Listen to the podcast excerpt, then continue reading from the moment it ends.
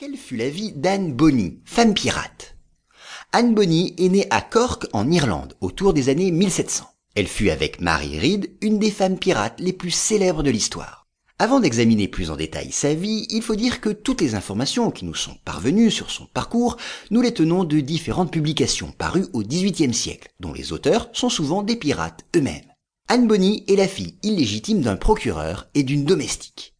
Suivant son père, qui est parti s'installer en Caroline du Sud pour devenir propriétaire d'une plantation, elle y passa son enfance, avec, dit-on, quelques méfaits comme le meurtre d'une domestique ou l'incendie de la plantation paternelle. Son entrée dans la piraterie se fit via son mari.